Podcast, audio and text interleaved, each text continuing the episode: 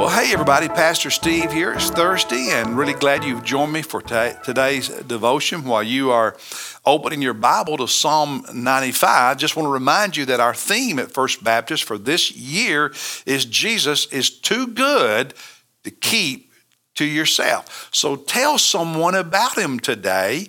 Invite someone to come to worship with you Sunday and hear about him because he really is too good for you to keep to yourself. So talk about him today.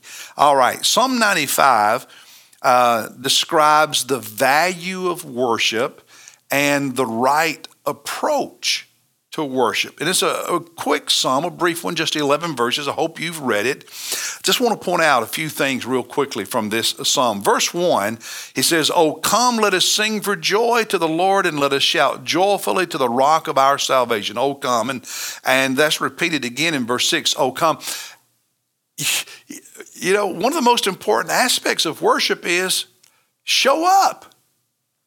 Yeah, get out of bed get to church and show up because to worship with God's people in God's house, you have to, oh, come. You have to show up. Worship for a disciple of Jesus is not a Saturday night or Sunday morning decision. It is not even a week to week decision. Worship for a disciple of Jesus is a life decision that you have made, and you don't think about it every week because you are going to do it. Show up. Second thing, look at verse 2. Oh, let us come before. Let us come before. There's that presence again, but showing up again. But come, come before his presence. Let us come before his presence with thanksgiving with thanksgiving, coming with the right attitude. Do you understand the attitude you have when you pull into the parking lot on Sunday mornings quite often, not always, but quite often affects what happens when you walk into the worship center? Let us, he says, come before his presence with thanksgiving. The attitude you bring with you matters when it comes to worship. Look at verse 6. Come, let us worship and bow down. Let us kneel before the Lord our Maker, for he is our God. Notice that. Bow down, kneel before God. Worship should involve an attitude of humility.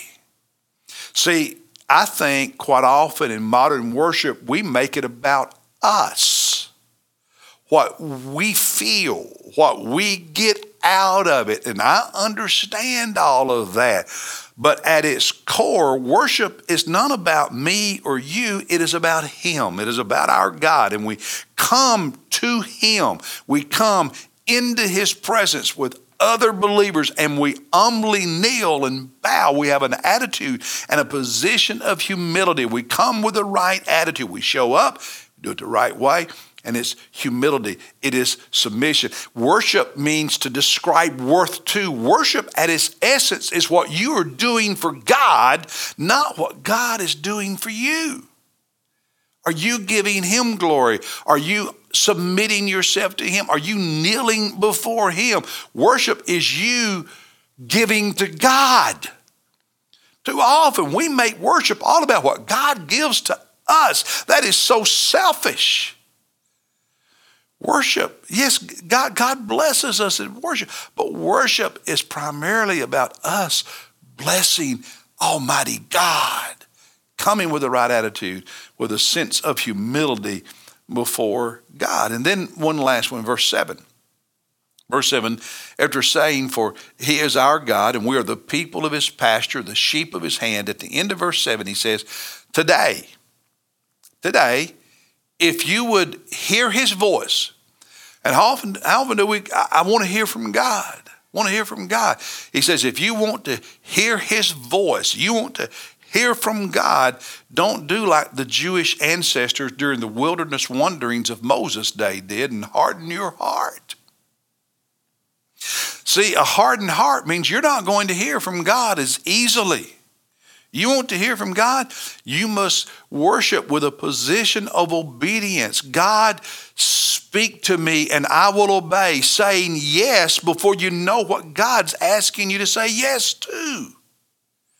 Coming to worship, showing up with the right attitude, thanksgiving, with humility, saying, God, I'm going to obey you. My heart is tender toward you, God, and I want to hear from you. So, God, before you ever speak to me, God, I'm going to not only listen, I'm going to obey. And you come to worship with that attitude, and guess what? You're going to hear from God. But, but, but if, if you need God to tell you what He wants you to do before you decide whether or not you're going to obey him, you're less likely to even hear from him in the first place. So, worshiping the right way means having an attitude not only of humility, but a position of obedience. And then we'll hear from God. Now, that first part about showing up and coming with the right attitude, an attitude of thanksgiving and all of that, I think even though worship, I said worship is a lifetime decision. It's not a week to week decision or a Saturday decision. It's not, it's a lifetime decision. But showing up with the right attitude on Sunday, I think, is, is, is, is, is more likely to happen if you do things right on Saturday. See, Saturday isn't when you decide if you're going to church or not. Saturday is when you get ready for it and especially those of you who have little kids, just some practical things. Let them help you pick out their clothes on Saturday, not Sunday morning. And that's what they wear on Sunday. Find your Bible, get your tithe ready on Saturday.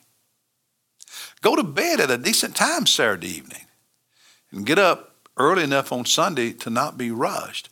And put on some worship music in your house and just spend some time preparing your heart before you ever get in the car. Just some practical things. Prepare yourself on Saturday. Maybe have a quiet time for just a few minutes or even a family devotion on Saturday evening to get ready. And then, and then everybody goes and gets the clothes ready and gets everything ready for Sunday. So Sunday morning, you just get up, put on the worship music, put on your clothes, and you're ready and in a good spirit. But if you wait till Sunday morning to get ready for Sunday, most of the time it's going to be hectic and less meaningful for you once you actually show up. So just a word to the wise. God bless you. And I'll see you tomorrow as we look at Psalm 96. Have a great evening, everybody.